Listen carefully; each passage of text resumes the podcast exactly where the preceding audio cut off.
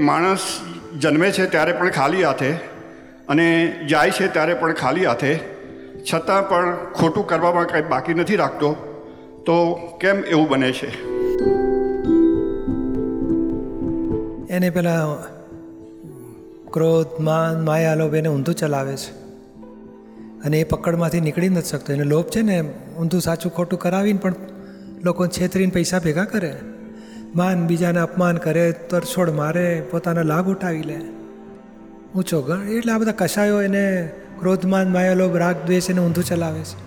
અને એ પકડમાંથી એને ખબર જ નથી પડતી કે કે આ ખોટું કરું છું. એ ખબર પડે તો એટલી જાગૃતિ શરૂ થઈ કહેવાય. ધીમે ધીમે બહુ માર ખાય ને, અથવા લોકો પછી ચેતવે કે આ તમે શું કર્યું, ભાન પડે છે? થોડું ભાન આવે ત્યારે જાગૃતિ થાય ને. નહીં તો માણસ ઊંધો જ ચાલ્યા કરે. અજ્ઞાન એને ઊંધું ચલાવે છે. આ તો સત્સંગ સાંભળ સાંભળ કરે છે, પછી જ્ઞાન પામે છે ને ત્યારે એને ભાન થાય અરે આવું ખોટું કર્યું. પછી પસ્તાવો કરતો જાય છે ને પછી ફરી ભૂલો ના થાય એવો જાગ્રત બની જાય છે પોતે.